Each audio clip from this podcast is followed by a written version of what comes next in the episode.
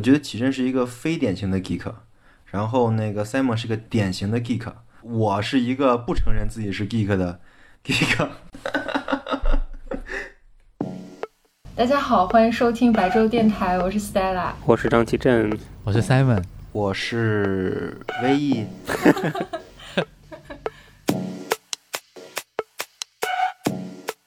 我们这一期主要是填之前技术系列的一个坑，就是做它的第二期节目，然后还是请到了我们之前做技术这个系列的嘉宾威毅，维生素 E 的主播。大家好，大家好，我是威毅啊，然后又来又来做客白昼电台了。最近出场比较频繁啊，然后希望大家能够能够接受一大波很高频的更新。对，然后嗯，这一期其实我们想聊的是一群可能在我们印象当中会有一个固定范式的一群人，就是 geek。中文的话就是极客，因为它这个词的话，其实呃是从英文翻译过来的，从 geek 这个词翻译过来的。这个词可能跟技术是非常强关联的。可能说到这个词的话，大家就会有一些刻板印象。我是觉得启正。呃，，VE 跟 Simon，你们三个其实还多多少少都是有这个 geek 特质的，你们自己觉得呢？我完全没觉得。我要是跟 Stella 比，可能是有点这个极客气质，那但是跟 Simon 比，可能就没那没那气质了。那 Simon 也很 geek 气质吗？或许吧。哎，那你们自己心目当中觉得，就是大家可以都谈一下对于这个这个事情的理解。你们是怎么看 geek 的？这样吧，我先来说一说，就是 维基百科上对于 geek 的一个解释。哎，这么巧，我我正好要打开维基百科，想看一看什么是 geek。那我就给您念念。好嘞。因为呃，因为其实这个词的话，之前还是比较呃贬义的。我觉得可能是像现在的互联网发展起来之后，才会稍微。呃，比较你也不能说褒义吧，但是会中性了许多。但是以前的话，可能更多的它是要指就是智力超群，但是呃社交不是很好的，有一点点就是 有点呆的这样子的人，它是很有贬义的。而且我我看它这个呃维基百科上面还说，它的词源上是来自于英国方言，它是有傻瓜跟怪胎的意思，就从它的词源上来说是非常贬义的嘛。长知识了，嗯，相当于是，至少是刚开始是一个非常贬义的一个一个来源，对吧？对，嗯，因为我没听到这个 geek 这个词，第一个就想到的是那个 freak，好像是有一点关系的，对吧？嗯，在意思上会有一点点关系，但是，呃，这个词跟这个词之间是不是有某种词源上的关系，这个我还真的不是很清楚。嗯，你的这个描述怎么怎么让我想起了那个 GitHub 的那个 Git？呃呃，其实其实也有哎，Git 也就是也就是 G I T，对，那个那个词的意思就是就是傻瓜、粗鲁的人，就是他的那个解决方案就是一个这个傻大粗憨、特别特别笨，但是特别高效的一个 解决方案。对，是是，但至少他的一些比较刻板印象上的，比如说社交方面的一些呆板啊，是。肯定大家都会普遍承认的，就比如说你现在去 YouTube 上面随便搜，呃，geek 这个词，你会看到排名比较靠前的一些视频，它的标题是什么样的呢？比如说 Nerd with Geek，How to tell the difference，就是他大家讨论的还是他的一些表面上的，就比如说呃呆板呐，或者是嗯，就是其实还是一个比较贬义的词汇，对吧？如果说按照这个道理来讲，对，就是它的刻板印象上肯定是有一些贬义的。但是我们在现在，比如说至少在中文说到极客，尤其是比如说有一些极客公园啊，或者是呃说这个人极客的时候，其实。也多多少少是在说他的这个，比如说互联网上的一些技术啊，或者是就是爱钻研啊，等等等，是在说这个意思。至少他会修电脑，对吧？就不仅仅是在说这个人是一个宅男啊，或者是他有社恐啊什么的，对吧？嗯，对。而且我刚才看了一下，因为我突然那个互联网环境出了问题，然后就搜了一下百度百科，然后里面给了人物的实例。居然是乔布斯、比尔盖茨、扎克伯克和拉里佩吉。嗯，中文语境一下太不同了，对吧？对我我我我我我以前最开始很可应该也是被这个中文语境的 geek 这个词语渲染到了，我真的以为 geek 就是，当然也看一些外国就是这种看 Reddit 这种 meme 也觉得挺好笑的，但是也真的没觉得挺贬义，可能有点欢乐，有点呆板，但是总的来说还是觉得它应该是一种就是嗯技术上很厉害，然后会自己动手来解决很多生活上的问题，然后会比较智能化呀，呃未来后未未来主义啊等等的，应该呃心里面我是跟这些标签挂钩的。嗯，那那你们都觉得自己是 geek 吗？还是说不是？或许吧，就或或许看了三个例子以后，就觉得自己已经 不能称之为 geek，对吧？垃垃垃圾佬算不算其中 其中之一项特质呢？应该算吧，因为你拆东西拆的挺挺挺好的，那说明 我觉得 Simon 应该算。就这呃这个四年级就开始学 C 语言，学了这么多年了，这这都不算，那就 很奇怪，对吧？嗯，我也觉得他应该算。我可能不算，我可能还算不了。就是这个啥，不是不是那个战锤里面不是有有这个，就是说就高科技野蛮人嘛，就是嗯那讲这个人类文明都已经丢失了嘛，但是留下来一堆这个设备器械，然后就有一波人是不知道这玩意儿是是是原理是什么，但是就会用，我就属于这种，啊，我就是不懂原理，然后然后你你但是你让你让我用，我能用起来。哎，这个事情，我觉得可以讨论一下啊。就是说的这种高科技野野蛮人的这种情况啊，就是不懂原理的情况。其实我觉得到了现在，咱们现代社会啊，嗯，真的没有任何一个人可以真正的了解到一切事物的原理。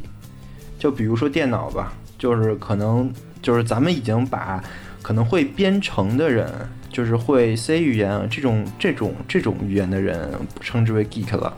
但是事实上呢，C 语言背后还有汇编语言，对吧？呃，汇编语言的背后呢，还有更多种呃各种硬件的原理，甚至是定线呃电信号的原理。这个谁又能说我都能掌握呢？没错，这个，所以我觉得，如果说是就刚才咱们说的那个概念，现代的野蛮人的话，我觉得大家应该都是，就只不过是程度的区别，就是谁更野蛮人，谁更野蛮一点，和谁更文明一点的区别。但是我是很崇拜这些人的，这这些人以前以前有，只不过可能现在已经死掉了。就像我在看这个，呃，或许也没有死掉，那就是我就是像我以前看那种像 C 专家编程啊，或者那种 C C 加加程式录这种书里面，那里面很多很多人，那么他们就是见证了计算机从零到一这样做出来的。你说他了不了解计算机的原理？很多人他们就是从这个从 list 语言到到什么，到更早期的做在在 EPROM 里面编写程序，对吧？真的是通过机器码来来来来让这个 CPU 跑起来的。就他们他们这些人真的是一点一点见证了计算机从零到一的。那你说像我们今天的人，像我的话，或许只能够崇拜一下，然后也也也费尽心思想去学习，想去达到它。其实我们可以区分这两种东西，一种东西叫原理，一种东西叫机制。就是原理的话，就是我我知道这个东西具体是怎么工作的，就比如说是，就刚才刚才魏一说的这个，到到最后我能理解这个电信号怎么传的，然后它这个零一零一是怎么编码的，然后一直到上层就是一层层，我知道它它原理是怎么怎么走的。然后另一种是我不懂这个，但是我能够用隐喻呀、用打比方啊、用类比呀，反正能把它工作工作的机制给给给你大概说说说，你看说个齐。呃，像像我这种，呃，可能我就不懂原理，但是我能懂那么一点点机制。就这个东西它，它就是你让我打个比方，这个东西怎么跑的，来来给彻底不懂。就比比如说我要给 Stella 来讲，说不定我还能通过这个、呃、打比方啊，或者说是这种方式来来给呃 Stella 讲明白。就比如比如一个一个服务器，它是它是怎么怎怎么跑起来的。但是你说这个真的，它里里里面的这个原理是什么？可能我不知道。我觉得还是有一些差别，就是比如说，嗯，因为我我个人是认为现在的说这些网络上的技术，至少都是一些需要一些理论、一些虚拟技术，它而不仅仅是因为我做一件事情做得多，所以我好像掌握了一些经验，就可以完全照搬到其他的上面去。我觉得呢，我们在说就是极客的时候，你看，我们可能有有的人认为自己是极客，有的人不认为自己是极客，但是我们其实可以总结出一组家族相似的特征。这个特征就是极客应该都是像启正说的那种，他想要知道原理的人。嗯呃，我觉得这是一个挺重要的。而且为什么计算机的极客，就是我们我我们称之计计算机这个领域，呃的很多人为极客呢？是因为计算机这个领域真的是。你如果想要了解原理，你是真的可以完完全全了解到原理的这个领域，因为这些知识什么的都都是公开的，全部都是可以了解的，就就只不过是你知道和不知道，或者说你理解或不理解的区别，它可能跟物理什么的不太一样，跟文学啊，跟艺术啊就更不一样，那些东西可能你呃摸。摸个十年二十年，可能你摸到一个边儿，但是极客这个东西真的是都放在那儿了，只要你去看，你只要有这个好奇心就可以了，它是很容易去 get 到的东西，所以我认为这就是为什么我们可能一起一起极客就想起计算机，就想起这种这种精神，是因为它确实是相对于其他的这种这种领域来说更容易。获到的，就是我觉得这个 V E 说了一个非常，呃，非常就是 极客这个东西，非常与其他东西不一样的这个这个极客文化与其他的这个文化非常不一样的地方，就是它非常依赖于开源、开放和自由。像像这个极客，通常是在说计算机领域，大概是因为计算机领域是最早做开源的，有很多的人去开放他们自己的一些一些成果，然后。呃，使得其他人就是你只要想用，你总能找到。就像像我这样，我完全不懂得原理，但是我知道它怎么怎怎怎么能跑起来，我我就可以去去去找一个开源的东西来让它跑。嗯就我们我们讲到计算机这背后啊，就是这 geek 到底就真的只是我们看一个计算机就这么简单吗？它它背后有一种未未来主义的这样一个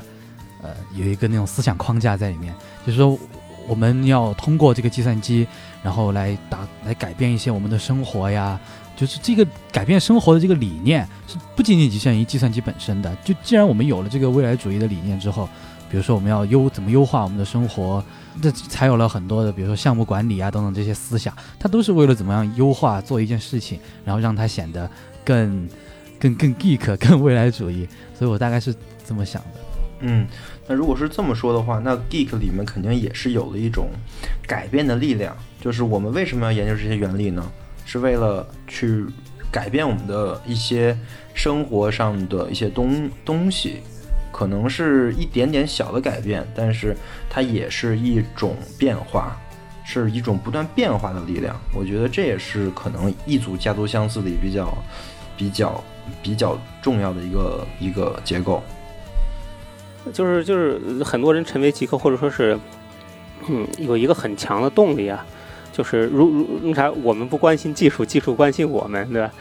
你看，就是我们现在是充满了这个这个什么技术是一套设计嘛，就是我们是 生活在别人的种种的设计当中，就是但是就是如果我们我我们了解这个技术，呃。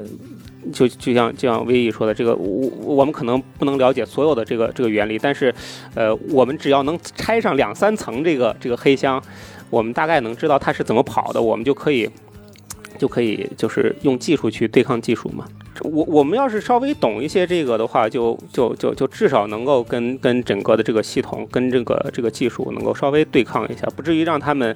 就彻底的去影响我们。对。我觉得启正的这个想法非常的福柯，呃，但是我觉得可能绝大部分人啊没有这样的想法。就是我我我认识到的，或者说我我我的朋友吧，也有一些对于技术非常狂热的，但是他们的狂热的点呢，都在于这个技术给的他提升了多少他的体验。就比如说他的生活的体验也好，最简单的就是生活的便利性，比如说智能家居，就是一个非常明显的一个提高自己生活便利性的一个产品吧，或者说一套产品。你比如说，你可以呃把门呃从屋里进来的时候一一一开门，所有的灯都亮了，然后还有一个音乐在给你呃在呃在在开始播放，这种体验都是非常好的。还有一些，比如说玩玩电脑的 geek，他们可能认为他跑一个大型的游戏的时候，他高了几帧，这个画面对于他来说是一个更好的画面，或者说至少他在在他的心里会有一个比其他人高几帧的这么一个优越感，这也这也是有可能的。就是，但是不管怎么说呢，就是他们都是在追求一个更好的一个体验，或者说。呃，怎么怎么说呢？就是可能跟启正想的还不一样的是，他们可能会更拥抱技术，他们认为掌握技术的人是他们，这是我想说的一点。就是呃，我这这也回应刚才 Star 说的那个未来主义。为什么是未来主义呢？就第一，这些技术是可以通向未来的；第二，掌握呃掌握未来的就是掌握这些技术的人。我相信有很多的 geek 是这么想的。但是我其实对这种想法不太，就是我其实，呃，我不是说我反技术吧，其实我也很拥抱这些技术，但是我其实也是看到了技术的很多的危险那一面的，所以我其实不太喜欢这样的想法，这也是我为什么觉得我自己不是一个 geek 原呃 geek 的原因，就是我没有那么的拥抱这些技术。嗯，就是我们我们刚刚说的一些。比较呃偏见也好，或者是刻板印象也好，都有提到一个词，就是呃他会不太擅长社交。前面也提到呃就是计算机、虚拟技术啊等等等，其实在说的是他比较关心的是啊互联网这个呃方面的技术。那么你们认为就是互联网，或者是刚刚那个 Simon 提到的未来主义，就对你们来讲这个领域它为什么能激发你们的狂热兴趣呢？因因为因为我们接受了像这样一种从二十世纪开始的这样的一个就是未来主义的思想这思潮爆发之后，然后到今天我们结合到计算机，结合到网络，就我们可以通过这样的一个东西来非常大的改变我们平时的生活，从而形成一种生活哲学。嗯，比如说，比如说我们可以做一些很酷的东西，做一些那种。像素时钟呀，玩一个树莓派，呃，做一些智能家居的东西，做一些 DIY 的，它高度的依赖于我们对于未来世界的一个想象。比如说，我我们像像我们像 Geek 这样的群体，就会想象未来世界是什么样子呢？我们想象它是一个高度智能化的，因为我们确实希望未来这样一个世界是去中心的、技术为导向的。然后，我们每个每一个每一个 Geek 自己都拥有对自己技术的呃一个非常大的掌控权利。呃，我其实认为作为一个 geek 是很难自洽的，原因很简单啊，就是技术这个东西，它就是一个呃既危险又迷人的东西。我觉得这个，我相信我们应该都有这种感受吧，就是当我们使用到了抖音，当我们使用到了一些。呃，以人工智能为推送的这些软件，我们觉得我们会一方面觉得，嗯，真的很爽，很好用啊。另外一方面呢，我们就会觉得会有一些隐隐的，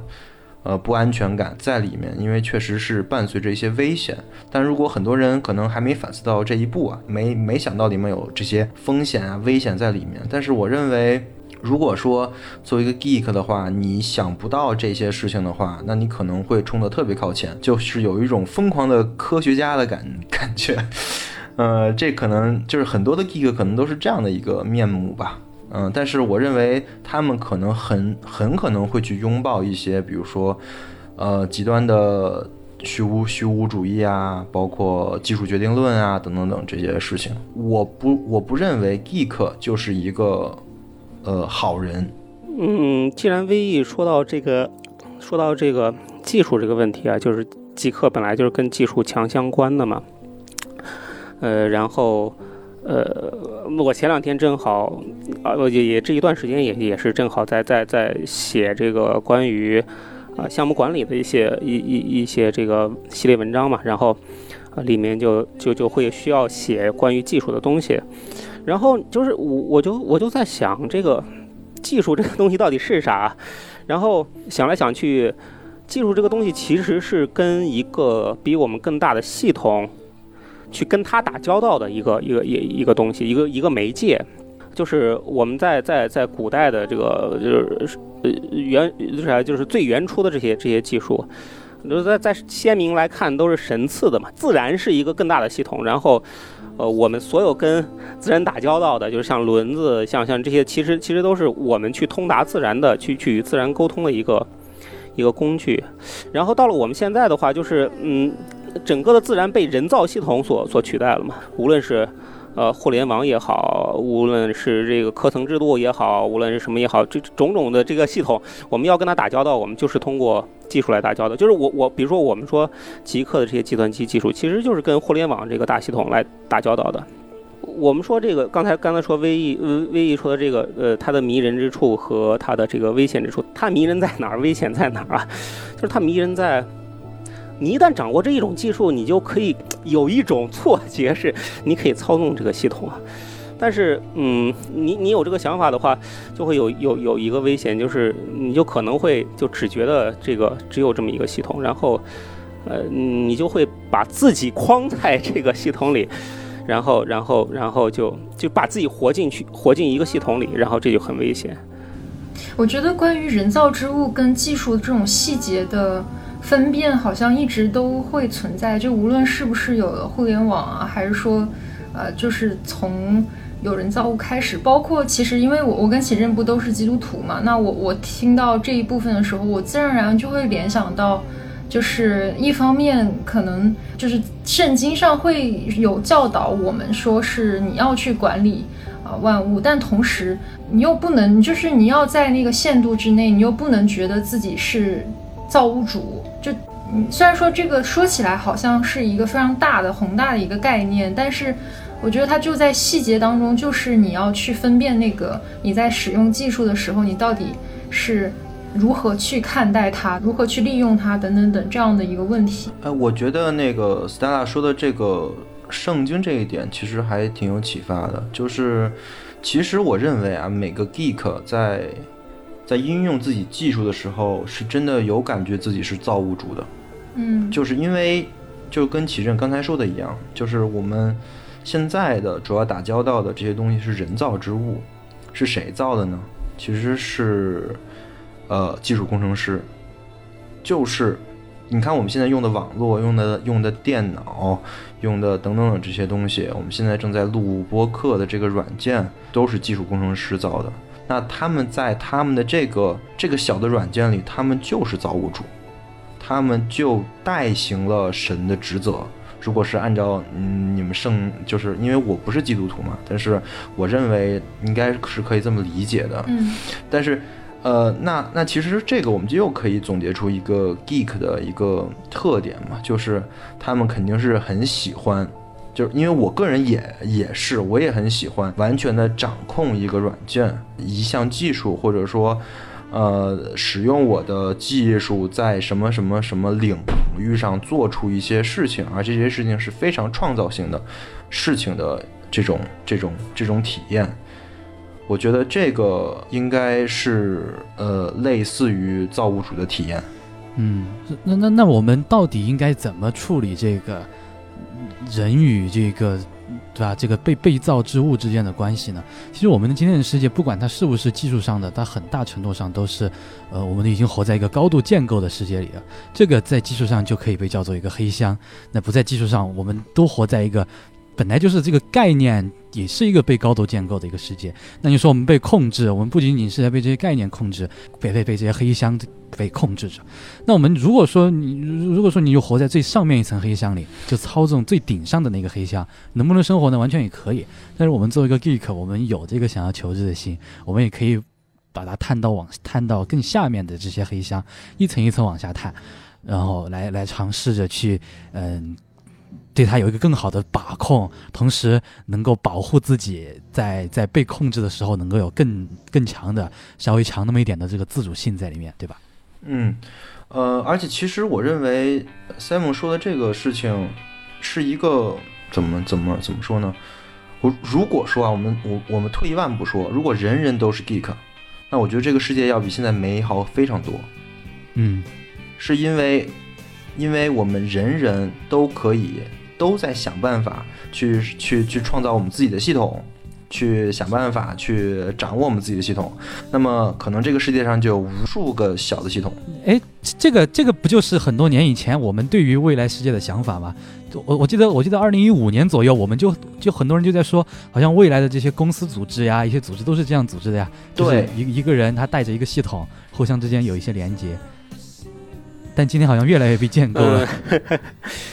为什么二零一五年的时候我们都都都都有这样美好的想象，然后等到二零二零的时候，基本上这个想象就破灭了呢？是因为啥？是因为 Geek 的这个说或者极客的这个思维啊，它是反用户体验的。你你一旦就是体验它是干啥？它它是就是。我就是要把这个东西封装好，然后给你，你就不要面对里面的黑箱，你不要管它是怎么用的，你只要管，啊，你点这个按钮，后面的事情就交给我们。对。哎，我觉得这好像就回到了上一期咱们讲操作系统的那些事情了，哎，还就呼应上了。我们当时说了两两类操作系统，对不对？其实一类就是偏 geek 的，就是起阵用那种；另外一类呢，其实就是做好操作，呃，就是做好用户体验的。我们当时就说了，这两类的东西是一个对立的，可能是一个对立的结构。但是现在呢，我们又发现了这个对立的结构，就是在 geek 这边。嗯就是极客跟黑客的这个沿袭关系，当然这也是我我我自己的一个想法，也也没有什么，也也也也也没有论证过。我们知道这个黑客这个东西啊，黑客这个东西其实它就是，呃，是是是代表着一种工程师思维来对抗原来的大型组织的这个计算机系统，因为我们知道计算机系统的这个东西，它它它被诞生出来可不是。可不是为了我，我们现在这个这个互联网啊，或者我们这种分布式啊，或者我们这种这现在这种，它它是它是军方为了高效的进行中心化控制，它它才做出来的。就是我们现在，嗯，最代表极客开源，最代表那啥的这个 Unix 这个这一谱系啊，它最初是诞生于，它最初是诞生于就是 Unix 嘛，Unix，然后是是一个军方的一一个一个一一一个一个操作系统，它的那个操作系统是。一个中心化的机器，然后可以支持几百人同时在那儿使用，但是这个项目失败了。然后项目失败之后，里面的一个工程师就是呃，他觉得这个里面的想法很迷人，但是不能做这么大，然后他就做了一个小型的操作系统，然后就是 Unix。你看 Minix 这个呃意思是是是大型的你看，就是多样的，然后 Unix 是单一的小型的嘛，所以。就是在那个时代，就是我们知道很多的这个计算机技术啊、互联网技术啊，最初都是军方军方发展出来的。然后军方发展出来之后，就总会有那么一些这个天生反骨的工程师，他就觉得你这个东西，这个东西对于人的侵犯啊特别不好，然后他们就，然后他们就会去去去去去做反抗，就是很多开源啊，很多这个啥，最初就是就是这么来的。对你说这个。让我想起来一个，就是之前我不是做社群课嘛，然后呃，就是再去查关于社区社群的相关的一个呃概念是怎么来的的时候，我就查到了最早的这个呃 bulletin board，就是我们现在叫做呃就是社群社群或者社区的前身，就是那个公告栏。啊，这个公告栏它的前身其实也是第一个非军事用途的网络社区，叫 CBBS。其中一个创始人，他他们两个其中一个创始人是二零一九年刚刚去世的。呃，做这个东西的那个人叫做呃 Randy Suss。之呃，他跟他的朋友做这个时候，是因为当时在芝加哥做这个呃私人电脑的一些，他们想把自己在线下的一个交流搬到线上去。然后，所以就开始，因为那个时候的因特网就是七十年代，七十年代末，因特网它的一个对用户开放的还没有那么大嘛。然后，而且那个时候就是接到他们的 CBBS 上的，可以说是最早的论坛或者是 BBS 的这个东西，是要呃一个用户一个用户的接入的，就是轮流进入系统这种方式才能够使用啊，可能说是最最早的一个社交网络的概念。它的前身就是这个 CBBS 嘛，其实也是一个非常呃个人对抗，也不能呃可能他们一开始做的时候也没有想着要对抗吧，只是想是把爱好搬到线上嘛。但是从可能从结果上来看，因为它是一个第一个非军事用途的网络社区，它多少还是带着一点个人英雄的色彩在里面啊。当然这个是可能是事后我们对它的一个。呃，稍微有点封神的那个感感觉哈。呃，所呃，所以说，如果说我们是以这个目标来做这个事情的话，那我认为其实 Geek 是一个怎么说呢？可能我们刚才分析的，他可能个人不见得是个好人，但是如果每个人都是 Geek，或者每个人都向 Geek 这方面去努力的话，我们不管他是一个好人坏人，可能这整个系统是一个非常好的、非常健壮的一个系统。我们可以说，就是这个领域吧，就是 geek 所从事的计算机啊、网络啊等等的这个领域，可能是当代少数的一些可以实现个人英雄主义的领域，就是甚至就是一个人可以打一百个人的领域。我们可以经常在那些电影里看到，就有一些黑客，有一些天才，他们是力挽狂澜的，他们就通过一个人的头脑、一台电脑，可以黑掉，呃。特别严密防卫的服务器，这个不是电影啊，这个事实上也是有可能的。所以说，可能这也是迪克的一个怎么说，就是留存下来的一个一个一个精神吧，就是从反叛最后到个人英雄主义的这么一个谱系，这也是一个挺有挺有趣的，嗯。就是唯一说的这个个人英雄主义啊，然后就我就觉得特别贴切。就是当时呃，我不是以前是做区块链的嘛，然后去做区块链的就得看那个什么关于密码学的书啊。然后那个啥，就是我 我也弄了一本密码学的书，但是我就就把前言看完了，然后里里面所有的东西我都没看。这个密码学的这个这个这个这个书的这个第一页第一句话，他说什么呢？他说密码密码学这个东西啊，它有两种用途。一种用途是这个防止你的妹妹偷看你的日记的这个 技术，另一个技术是防止政府去查阅随意查阅你的私人信息的技术。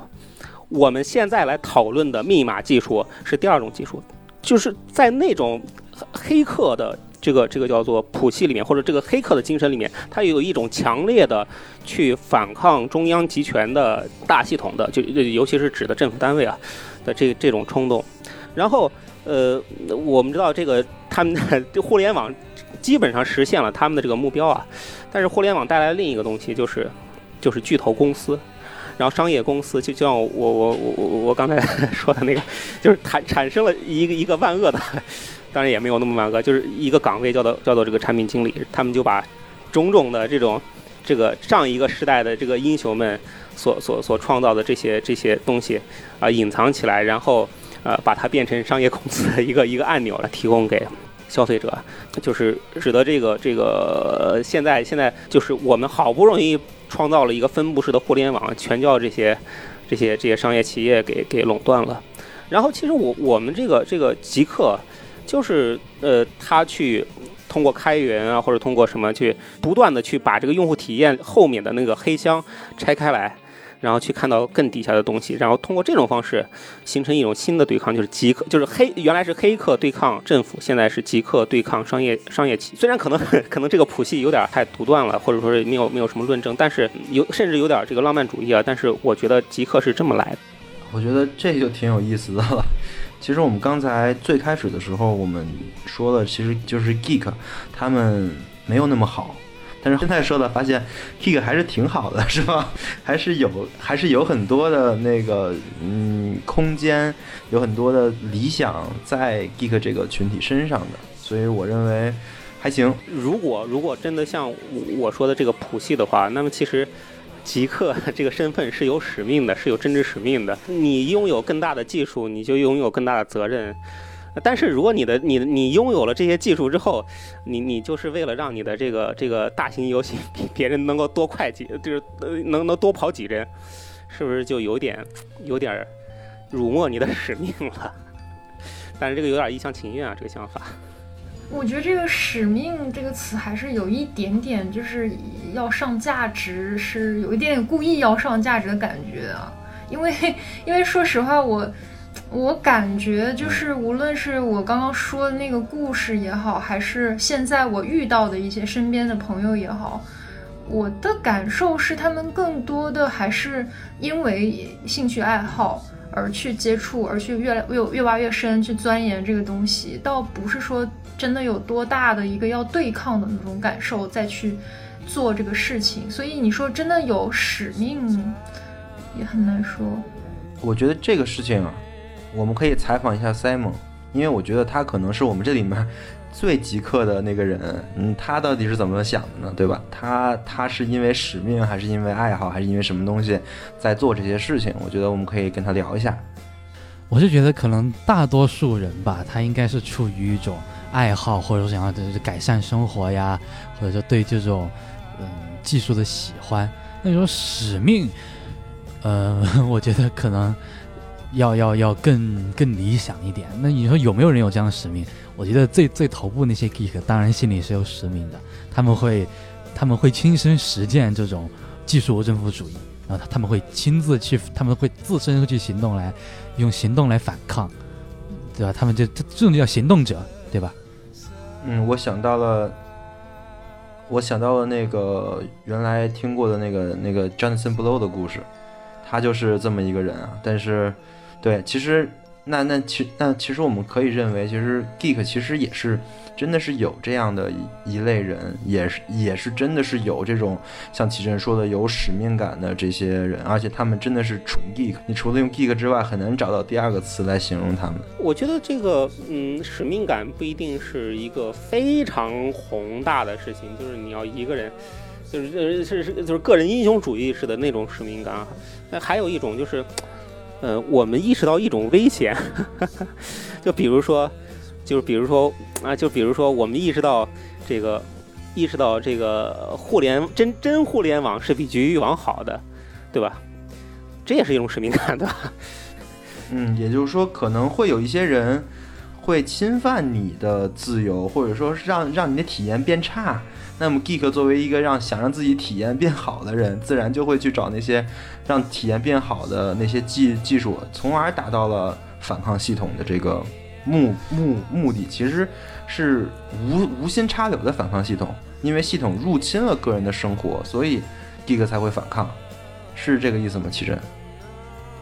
对对，而且我觉得这个，呃，如如如果那个啥的话，就是比较理想的情况下，它会形成一种正反馈，就是，呃，你就是比如说我可能刚开始是仅仅是为了就是连互联网，然后连一下互联网之后，你你你就知道了这个这个 VPS，然后你知道 VPS，你就你就你就知道这个怎么通过 VPS 来防止这个。呃，操作系统对于对于你的这个入侵，然后你又去学 VPS，你学 VPS 的时候，你你又懂一些其他东西，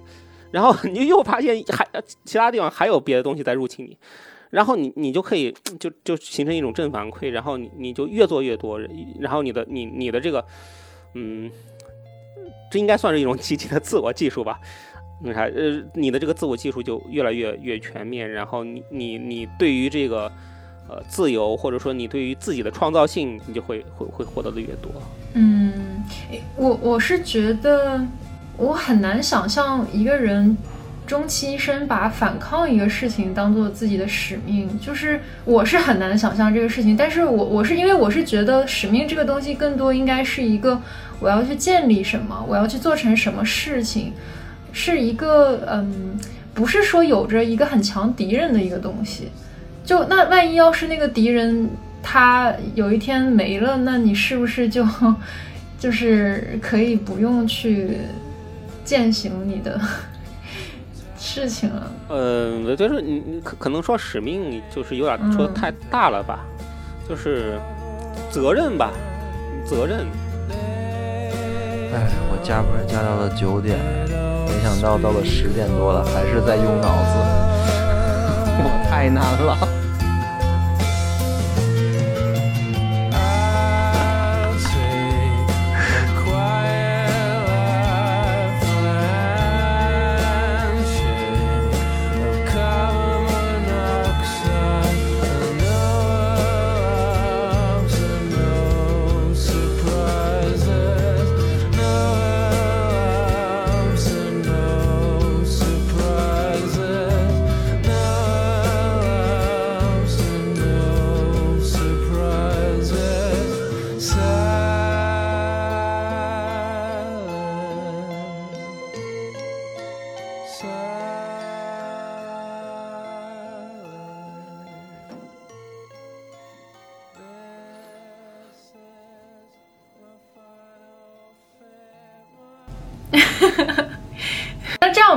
我们就，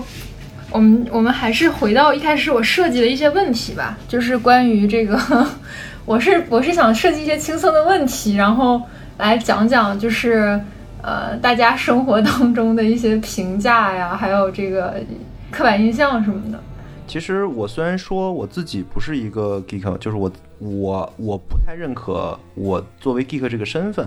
但是很多人跟我打交道的时候，可能也认为我是其实是比较偏 geek 那种模式的，因为在我们单位也是，一旦说到我的话，就是懂技术，但是其实我也没那么懂技技术，反正他说懂就懂喽，反正，呃，这是一个逻辑，但是肯定我身上也有一些。被大家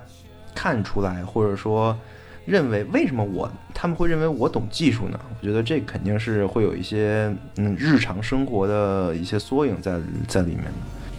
嗯，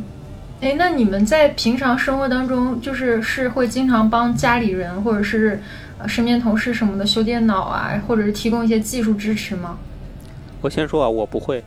我通常都是因因因为我我因为我那啥我我在我们公司估计我我对技术的懂的程度还不如我们公司的扫地大妈懂的技术呢。就是他他至少知道哪个哪个东西你你 哪哪根线拔了这个这个这个设备就当掉了，然后我就是彻底不懂。所以所以所以弄啥我在我们公司啊或者什么 都是别人帮助我。那那 Simon 呢？Simon。Simon Simon，你说修电脑吗？就你会是你家里面那个什么技术顾问那种角色吗？哦，我我小时候是挺受我爸影响的，他他他也是做电电子方面，业余也会弄一点。然后反正目目前我的焊我的这个电焊手艺还没有爸好。啊什么？现在现在现在电脑顾问都要用电焊手艺了吗？都要焊主板了吗？就是我我爸他除了搞这，他他他还玩什么音响呀，别的那拉啊，也就是说，Simon，你们你你们家的这个技术顾问主要是你爸是吧？嗯，对对，嗯。那那一般对于就是呃 geek 或者是说应该说是程序员吧，通常的一个刻板印象就是穿着方面啊，三个标配嘛，就是牛仔裤、格子衬衫、冲锋衣。我想知道你们三个平常，因为我我没见过你们三个，你们三个平常是，呃，都穿什么呢？可以跟我们听众描述一下吗？优衣库的 T 恤，冲锋衣。啊，冲锋一战了，嗯。嗯，对。齐正呢？我穿什么我做不了决定的，在家里。老不老婆决定是吧？是的。我觉得其实就是，呃，对于。geek 或者说程程序员，很多程序员的刻板印象是穿那些啊，但是我认为这个刻板印象是不对的。嗯，就是根据我的经验来讲，呃，大家并不是说一定要穿什么，而是不在乎穿什么，这才是 geek 和程序员。就是这个事情对于呃很多人的生活而言是很重要的，就是你天天要穿什么打扮什么。但对于很多人来说，尤其是 geek 这个群体来说，可能它是不重要的，因为有更重要的事在那儿。我们可能会有一些更重要的事情要做，所以我没有这个精力去顾及我今天到底穿的是哪件衣服，而且穿的哪件衣服其实也不重要。嗯，对就是我我是觉得这三个之所以这么能这么的固定，是因为它呃实用又常见。但我其实不太理解的是，为什么格子衬衫，就像你刚刚说优衣库的 T，因为其实我平常生活当中也是一身优衣库这种的。然后我就特别能理解嘛，就是他随手就穿穿呃可以买到，而且他穿着也实用。但是我不太理解为什么是格子衬衫，就男为什么不是比如说白 T 是标配？白 T 容易脏。哦哦，黑 T。其实我还觉得真不是格子衬衫，程序员的标配应该是他们他们公司发的 T 恤。太真相了，太真相了。就是因为穿这个 T 恤就不需要思考，反正发了，然后且是一件衣服，所以自然就可以用来穿。哎，那你们平常有爱好吗？可以让别人觉得你不那么呆板的爱好，就是因为大家会觉得 Geek 他比较。啊，不善社交，比较无聊，但是生活中你们都挺有趣的，我觉得。其实打破 geek 的想象，还是打破 geek 很呆板，但是仍然属于 geek 的想象？打破 geek 该呆板的想象啊，想想，难道是看看看沙雕视频，还分享一下，或然后然后在 Reddit 上刷 meme，然后那。然后，然后刚刚刚刚才发了朋友圈批判这个苹果税，然后就然后就这个就就就叫朋友代购 Apple Store 礼品卡。我觉得 看 Apple 的发布会视视频还是挺 geek 的。我觉得还是有点宅。我甚至觉得启正的这个古希腊哲学可能会稍微打破一点哦，就因为它不再是互联网，不再是纯技术、电脑啊之类的，可能还会。好一点。我本来是想说这个的，但是我想了一下，我想了一下，我们周我周围的人可能都不把我当极客，我我是我们周围人里面最不极客的那个。啊，那可能启实你在一个极极客的圈子里，然后就显示自己不是很极客。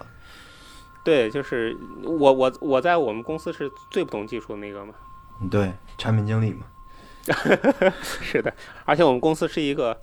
就是就是，其实没什么业务的公司，就是纯技术的公司，太惨了。呃，如果如如果说我的话，我其实比较喜欢跟大家聊吃的呀、喝的呀、去哪玩啊什么什么的。嗯，这对这对于这些方面我也还挺有研究的，所以说也没有什么就特别显示出 geek 的这个特点，可能最多的就是不太修边幅、穿衣服不太注意。呃，这些事情可能会显示一点，不过其他的话，嗯，都还挺正常的。至少跟人交流都是很正常的，不会有什么特特殊的那种情况，就是别人说话你听不懂，或者你听或你说话别人听不懂啊这种情况。嗯，就是你生你生活里还是挺擅长社交的，是吧？啊，算是吧。嗯，我觉得。就是一个人说自己擅长社交是一个，是一个，是一个挺不擅长社交的话。对 对，因为我问这个问题就显得我就特别情商。没有没有没有没 有，是怎么回答这个问题，还是能能显示出人的情商的。对对对，就是就是刚才威毅说这个他不会说一些别人听不懂的话，然后这个啥我就处在一个完全完全相反的环境里，就是那啥我我我我我经常是处在一个大家说话我一句都听不到的情况下，就是身边的人是太 geek 了是吧？就身边的人比较 geek，你反而不不太不太是。对他他他他们都聊什么这个什么。呃，打服务器啊，什么什什什么这个乱七八糟的事情，然后原来跟听天书一样，跟个傻子一样。但是说句实话，我我还是挺担心 Simon 的，因为作为高中生来讲，其实不合群是一个蛮困难的事情，就是对于社交来讲，尤其是所谓的 geek，肯定是不会合群的。但但可能对我来说不合群的那个点不在于是一个 geek，而是在于其他地方。但还好了，确实你说一个普通高中生会不会有点困难？也有，但是，嗯，总的来说就是你自自己活得还挺自己活得挺开心的就好了嘛。哎，那你会把其他的面放一放吗？比如说，就是你不去跟你同学去聊计算机，也不去跟他们聊哲学，你去跟他们聊一些比较日常生活的东西，会觉得稍微好一点吗？会的。嗯，这完完全可以啊，就完全完全可以聊，只不过可能我不会不会主动的去关注这一方面。你说他是不是有一种 geek 习惯呢？哎，我我觉得还真真的某某种意义上是的，就是你有有当当你披上冲锋衣，戴戴上戴上帽子，戴上 Gore-Tex 的帽子，然后戴戴上这个头巾，冰那个那个袖套对吧？冰袖，然后就然后整个人你就可以隐身了，就就就都。遁入虚空溜走了，然后你在在那个时候很高冷的，很高冷的那那个样子是。我觉得你有使命感了。戴上那面具就高冷掉了。你戴上这个面具就有使命感了，已经。第三个问题就是关于你们在伴侣的方面，就是会不会聊到一些，因为你们比较喜欢一些 geek 方面的东西嘛？那这个领域的东西，可能大部分女生。不太擅长或者不太感兴趣，你们是怎么跟自己啊，或者跟异性吧，就也别都说是女朋友了，因为可能 Simon 现在没有嘛。那你们是怎么去跟异性相处的？会聊到这个吗？谢谢关心，Simon。我也没有，我但是我没怎么聊过。嗯，就是还好了，那个，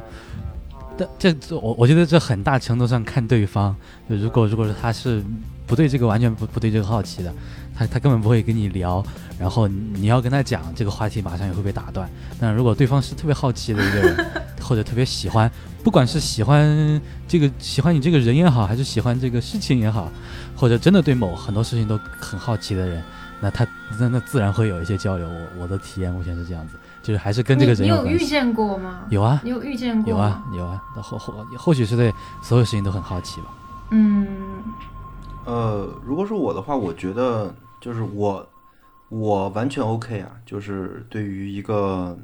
完全不懂技术，甚至对技术也不感兴趣的一个女生跟我相处，我其实是完全 OK 的，我也不会觉得她怎么样啊之类的。但是，我觉得一个很懂技术的，或者说很擅长这些事情的一个女生，会对我来说非常有性吸引力。I heard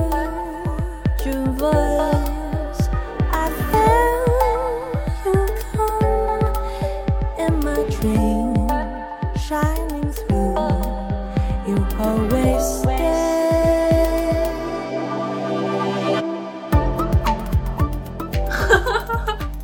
我没听错吧？为啥就一定是性吸引力呢？如果是我的话，就是这这个样子就没有性吸引，就就就就有就有更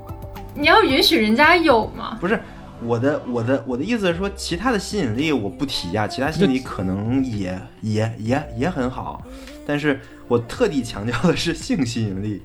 呃，那你女朋友有吗？完全没有你有朋不是？呸，sorry，哦，我想说的是，不是，我想说的是，你女朋友有没有对这个感兴趣？不是说你女朋友对你有没有性吸引力？不不不对不起，呃，就是不，我的意思就是这才好。你懂懂你明白没有？就是就就是就是，如果只是性吸引力，那就那就不太好了。人家说加分，正常的积六十分是有的嘛，可以通过别的加嘛，对？对对，差不多是这个概念吧。反正，但是我也不是打 打分的那一种人啊，就是你会觉得这个人如果会懂这些东西的话，那他就很 sexy，大概是这样的。嗯，但是，嗯，但是说白了还是看脸。真实。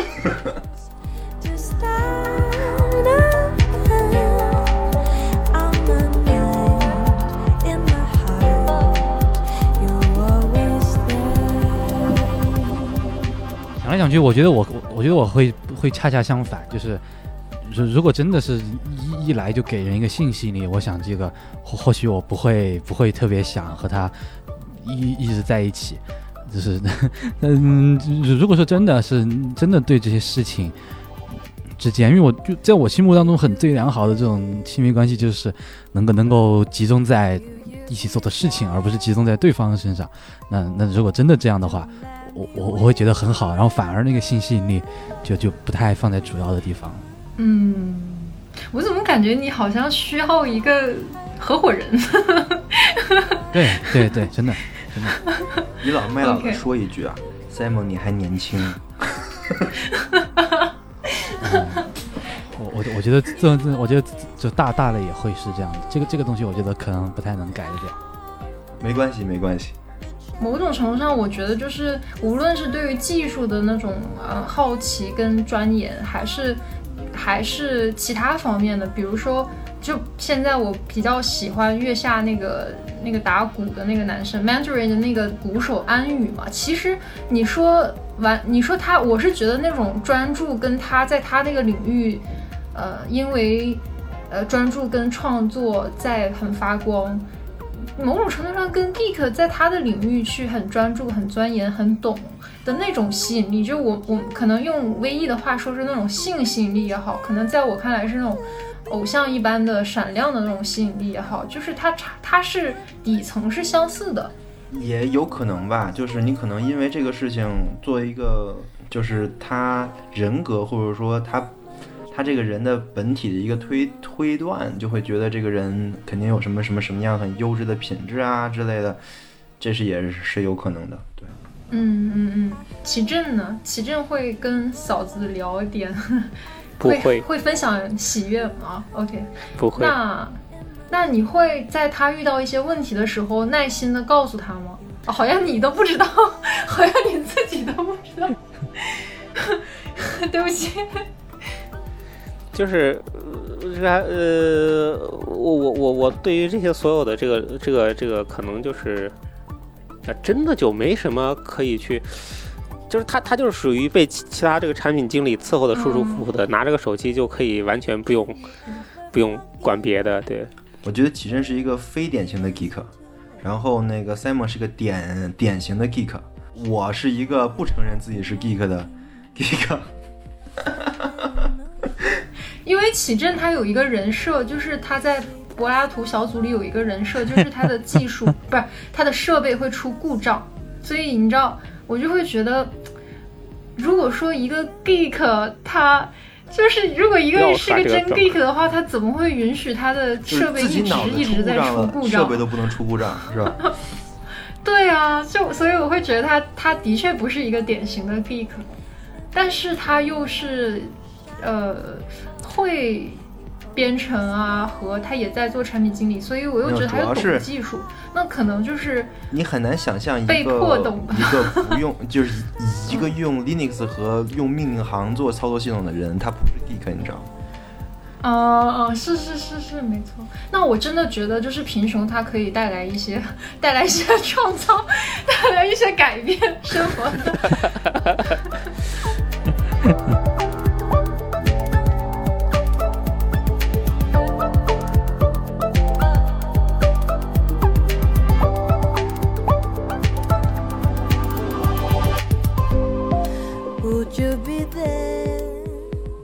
我可能就剩最后的一个问题啊，就是你们平常玩过什么游戏是让你们比较印象深刻的吗？Simon 以前也就是就是就是也主要是因为贫穷吧，就是为什么每次你都第三人称？啊，为什 么？OK，嗯，就是是 Sim Sim Simon 对吧？对，因为因为 Simon 还是比较处于比较贫穷。然后我玩不起很很很很厉害的游戏，然后就以前就初初中的时候开始被一些朋友拉着，那当然现在这个朋友就是现在就时间最长的朋友，被被拉着一起玩 Minecraft，然后每年就会有一次活动。然后搞，然后搞到现在，我们都已经准备一起凑这个，一起做公开服务器了。反正做了很多年，但是每一次会有很多感动的。当我们每次翻起啊，然后一一八年，或者说我们重新在二零二零年把一八年的存档给找回来，重新大家一起玩的时候，会有一些感动在里面。然后大概就是这个，就是贫穷总能获得一点形而上的东西，在形而上的地方获得一点提升，就好像启正最后学会了 CMD，然后我这边会会会用一些看起来不太不太美妙的游戏，但是从这里面在主要是人和人之间的连接吧，有一些很美好的回忆，现在想起来也很美好。嗯，哎，我突然间觉得，你说与其说是个人跟系系统的对抗，还不如说是。你在虚拟世界当中，geek 能够找到一些自己，也不能说是合理性吧，但是他真的能够，呃，在现实生活中他展现不了那个丰富世界，但他在虚拟世界当中可以比较低的门槛，但是是通过自己去学习的高门槛获得的一个丰富的世界。逃避，逃避贫穷，就是在在贫穷扼住我的喉咙的时候，能够让我喘口气。那威毅呢？我其实相对富有一些，所以就没有他们那么多的体验。有人在扼住你们的喉咙。嗯 嗯，所以说我大概对两类游戏特别感兴趣啊。第一类就是最尖端的画面的游游戏，就是我认为是这个时代或者说我能玩到的，呃，视觉效果或者整体效果最好的游戏。这些游戏我特别感兴趣，比如说。呃，之前马上可能马上就要发发售的吧，《赛博朋克2077》，然后或者说之前发售的那个《The Last of Us Part Two》，还有一些那种就是能代表着最尖端的那种技术的游戏，我非常的感兴趣。这是一方面啊，还有一方面呢，就是那种代表最最怎么说呢？最有趣玩法的游戏，就是任天堂那一票。就是我真的会非常感叹，任天堂这作为作为一个公司，作为一个游戏公司，怎么就那么牛逼呢？简直就是世界的主宰，就是他们是真正做游戏的。你要你要说，可能那些其他的那些厂商啊，尤其是像那些玩技术的、玩视觉效果的厂商，他们可能在做的更像是电影的一种互动版，但是任天堂是在做游戏的。他是真的在把他那种精神放在怎么提高玩家的可玩可玩性上，这点我也是特别喜欢的。反正就是这两类吧，一类是特别呃好看的，一类是特别好玩的。嗯，我我我刚刚可能就通过你刚刚说，我感觉突然找到一个词，可能比较适合想要刚刚描述那个，就是可能性，就是对于生活的一个可能性的追求吧。在现实生活当中的一些可能性，还远不如在互联网世界当中的可能性丰富。我会觉得，嗯，无论你是 贫穷还是富有，你都可以通过自己的方式去找到你生活中的那个可能性，而且这个可能性是，如果你的好奇心，你有好奇心，你就必须要去获得的一个东西。嗯，我觉得这个确实也是极客的一个特点，就是就是很多的极客就是有这么一个想法，就是我可以不用，但是你不能没有。嗯嗯嗯。呃，这嗯是什么意思呢？就是说这个功能可能我用不到，可能我这辈子都用不到，但是我必须是可以用到。嗯，就是我在想用的时候，我在突然可能我有我我有一天我想用的时候，那我一定要能用到，这就是一种可能性，对吧？所以我认为这也是可能是极客的一个特点，就是在追求这种可能性。嗯，那下面这个环节呢，就是有一个呃主播互相提问的环节，就是启正呃向维生素 E 的主播微 E 提两个自己想问的问题，然后维生素 E 的主播 微 E 呃来向呃白昼电台的主播启正问两个问题，然后这两个问题其实都是事先大家都没有彼此沟通过的，所以我也不知道是什么问题，然后我们作为一个小惊喜吧，我也很想知道。启正先问，你以后生小孩会给小孩起名字叫 Hello World 吗？解释一下这个梗吧。因为所有的程序员写的第一个第一个这个啥程序都是 Hello World 嘛，然后就我老就问问那个 程序员，就是你你你你那个啥，你你你以后生小孩是不是要起个名字，给小孩小名起个名字叫 Hello World？那我回答一下，首先呢，我不是一个认可极客身份的人，我刚才也说了，所以我是一定不会，呃，带着这么浓厚的标签去去去给孩子取名字的，嗯这是第一。第二点呢，就是有没有孩子，其实我现在也都没有任何的想法和那个规划，所以说这个事情可能从本身上就可能没有。那我问第二个问题啊，你用机械键盘吗？我我我见过一些这个哥们儿啊，就是他们就会有对一些这个产品会有一些着魔了一样的这个这个叫做追求，比比如有人用机械键盘就会越用越贵，越用越贵。然后唯一你有没有这种这种东西啊？我在单位放了一个那个 HHKB，我觉得这跟极客还没什么关系吧。我觉得这反而是一种那种消费主义的偏好了，就是其实也是一种消费主义陷阱，就是专门给自给给把自己认为是极客人设计的消费主义陷阱，就是机械键盘。那我这样问吧，就是，呃，我我们知道有的人就是像像像是我这样用 Linux 的这个人，呃，我当然不是啊，就是因为我技术不够好。然后有的人他就是用 Linux，他他就，呃，先从无版兔开始，然后越用就是越越就是越找那种冷门的、偏门的，就是越精简的那种系统，他就会走这条路就就就越走越着魔，越走越着魔，然后就越越挖越深。那你你有没有这样子的？呃，我还没有。我其实是一个非常注重边际效应的人，因为我学经济的嘛。啊，就是就是我不知道啊，就是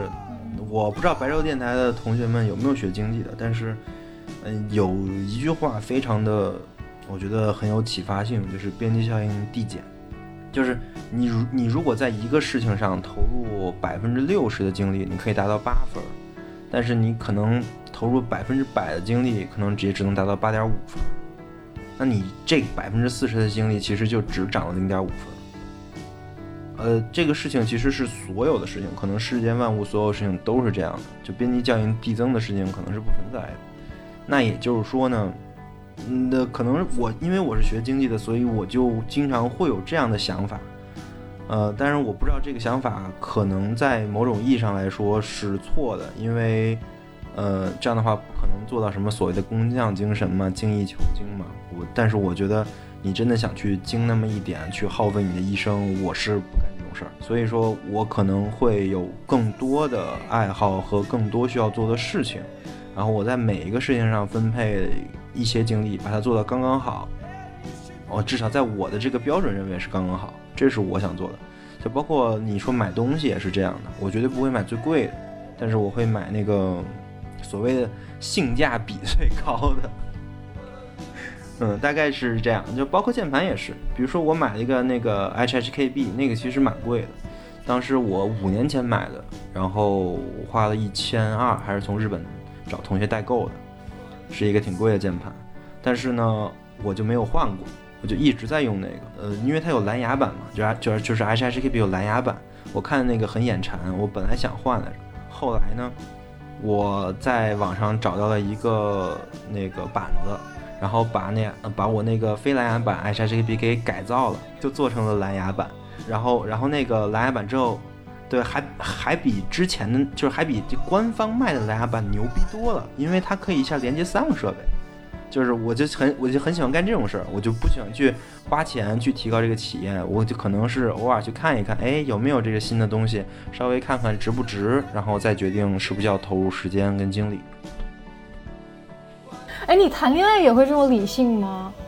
就是会有一点点比较什么的。没有吧？嗯，不是，你要说谈恋爱就谈呐、就没有了。那你说单身的时候呢，可能还会考考虑一下这些这些事情，对不对？就是比如说啊，我大概爱到这里差不多了，我再付出就已经因为别人效率在递减，然后嗯，那没有，因为那是一个那是一个人生状态的问题，那不是一个选择的问题。就是我们在说的时候都是选择的问题，你要选择你投入多少精力去干什么事儿，对吧？嗯。但是那个是一个人人生状态的问题，就是那个就是零跟一，我是、嗯。我是这么认为的，就是你没有，就是你你一旦进入了这个关系之后，你就没有什么就是其他的选择了，至少我是这样的，就是你就不会再选择其他的那个人了，所以所以说就不会有我刚才说的那种考虑边际效应啊，或者说什么的问题，因为你没有，因为你没得选了，你怎么着就是这样了。嗯，嗯好，那呃，那现在换成微意问启正吧，就两个问题你有想好吗？嗯，好啊，好啊，好啊，呃，比较私密的问不了是吧？随便问吧，顶多我不回答吗？特别期待私密的，啊，还可以不答的啊，行吧？那我想想不，可以。嗯，那我那我问一个比较尴尬的，但是其实我一点都不觉得尴尬，因为我我我很坚信，只要我自己不尴尬，尴尬的就是别人。嗯，嗯，好啊，好啊，就是就是启正，你为什么剃光头啊？呃，我已经很久没有剃光头了。自从自从这个这个在上海坐地铁被人这个啥被警察查了两次身份证之后，我就把头发留起来了。对，但但是我就想了解一下这个心态，因为我不知道为什么会有人想去剃光头，在自己不秃的前提下。是这样的，是因为我最早是因为这我们家小孩小的时候能拿推子给他剃过头，然后我就忽然间发现，如果我自己给我自己推的话，我就可以把这个剃头钱给省下来。我惊了，原来还是因为贫穷。呃，就是因因为那个啥婴儿的推子啊，就就是它它不是有有那个卡尺嘛，那特特别方便。然后你自己推的话，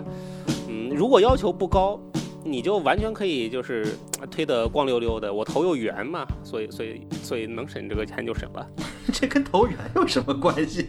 就是要是头型不好的话，你就拿得要拿拿头发遮着嘛。那头头头型本来就比较圆，就剃剃光了也就是也不是很丑嘛，就就处于能接受的范围。嗯，行，这是一个比较私密的问题啊。我再问一个比较私密的问题，就是，嗯、我我我不知道你会不会说真真话，但是我相信你肯定会说真话。就是齐振，你结婚这个事情到生孩子这个事情，你中间后悔过吗？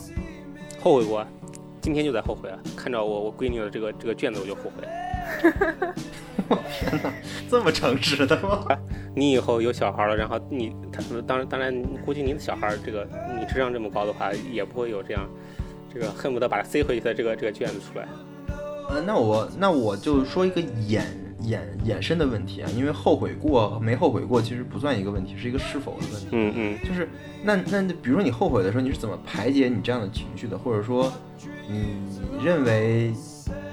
你你会有这样的情绪，会不会有对你有种负罪感还是什么的？你老后悔就不会有负罪感。老后悔就不会有脱敏了是吧？就是那啥，呃，就是这就叫过日子嘛。你过日子的话，你就得一一天天往下过嘛。就是哪怕这个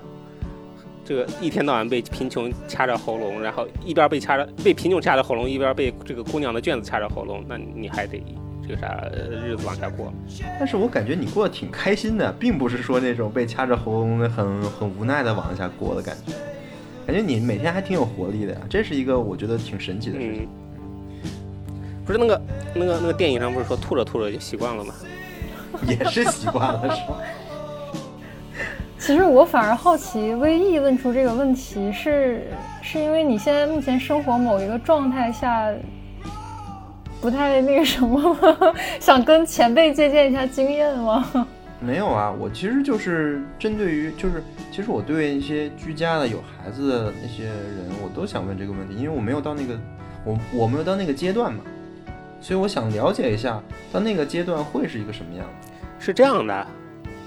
这个这个这个事情，我生了老二之后就想的特别清楚，就是你现在问我，呃，后不后悔？我肯定就是生二胎后悔，我肯定后悔，我特别后悔。但是你你要再问我这事儿，你我觉得值不值，或者让我再来选一遍，当时怀他的时候，就是如果时时光倒流，怀他的时候要不要打掉，或者说这个啥，这个呃，或者说问，就是这还是那个问题，就是呃，这个生生小孩生二胎这事儿值不值？值。就是如果我回去的话，我还是会坚持把把我们家老二生下来。但是你这就不算后悔，后悔的意思就是说我我我当初不应该做这个选择，我现在应该就如果我现在要不做当初那个选择就好了，不是这个意思吗？嗯，呃，怎么说呢？就是我是个小心眼儿，但是我的德行能够让我克服小心眼儿。可以可以可以，柏拉图没有白读是吧？你说的那个后悔是一个抉择，但我说的后悔是一个情绪。就是，嗯，你总会遇到难心事儿，然后你就会想，当初如果没有生他，我现在可能就不是这样，我可能更好，或者我可能更轻松，嗯，但是就是呃，转过头去，然后你抱上他，然后他他那个他的小手拍在你脸上，你你就觉得哎呀，一切都还是值得，你就再让我哭一点我也觉得值。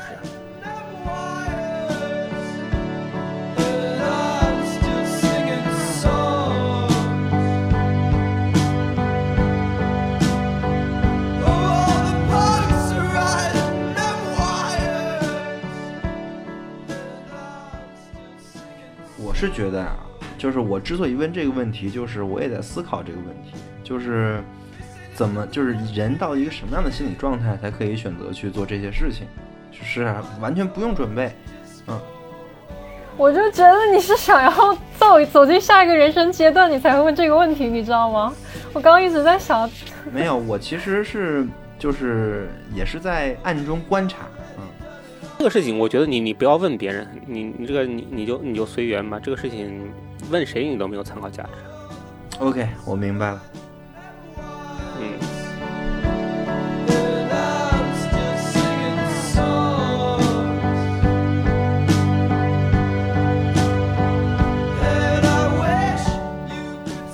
那你们两个有没有什么想对这比就是比你们两个稍微 geek 一点的 Simon 同学有什么话想说吗？就是 有没有祝福的话想要说？我之前不都已经说了吗？倚老卖老的说了一句：“你还是太年轻了。那所以你说的这个部分是对于交往方面的一个意见。呃结结果这个指点的是那那啥路，啊、我没有说那么直白。嗯，什么方面都行啊，我觉得，哪怕是这个成家呀、立业呀、结婚生子啊，我觉得这种这种这种事情就就没有必要给那个呃高中生出主意了，就感觉特别油腻。嗯，对，现在要出主意的话，顶多就说是你好好学习吧，明年就高考了。Thank you。我觉得这句话就更油腻。那看你不知道吗？我我我是我们白昼电台的 CPO，首席说教官。这个说教感觉就没有就很空洞，你知道吗？就是就是我我判断一个说教是不是很空洞，我就我就判断这个这个这个就这句话到底是谁都能说出来的呢，还是只有你能说出来的呢？这个我觉得是一个挺有意思的。你会发现“学习吧”这个这个话吧，就是不管跟 Sam 有没有关系，不管你是谁，这话是没有错的，就是只要你说就行。嗯，但是，但是我觉得只要是这种话，反而一点信息量都没有。对呀、所以才是说教嘛。就 CPO 这个 P 的意思是说说教嘛，他真的是在说说教。真的吗？我们曾经做了一期节目来分辨这个什么是说教来着。嗯，嗯，就那期我还我我我好像还听了，嗯，我我我本来是希望说能够破除一些对于 geek 的一些偏见跟刻板印象也好，或怎么样，然后还原一个比较真实的一个 geek 在想什么，他们的世界是有多么的有丰富和可能性是怎么样的，然后不知道能不能实现吧。咱们破除的并不只是 geek 的一些刻板印象，而是甚至是我们在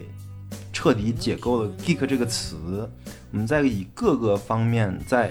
再分析一个自称为 geek 的人，或者说一个真正的 geek，他们可能是什么样的？我觉得这个挺难得的了。这这期节目，至少在信息量方面，我认为是非常大的。嗯，好，得到了有台这个有台的肯定。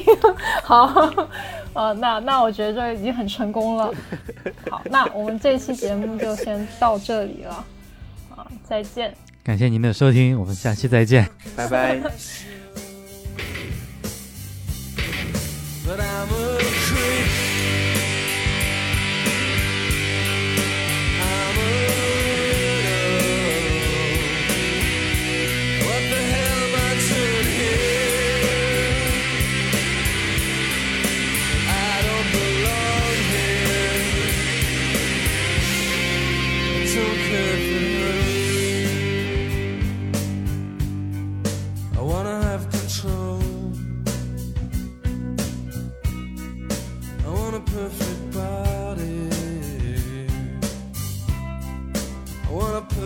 so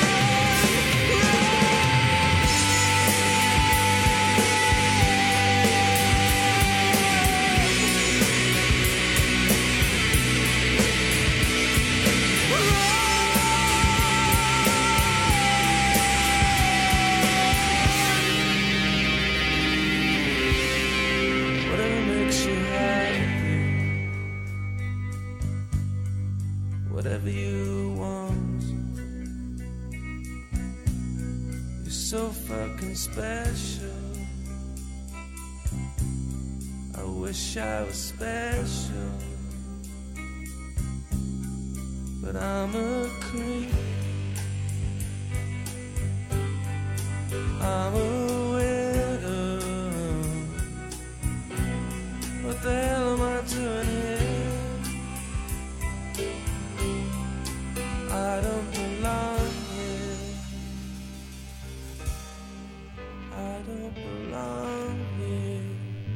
等等等等下一下一期讲啥来着？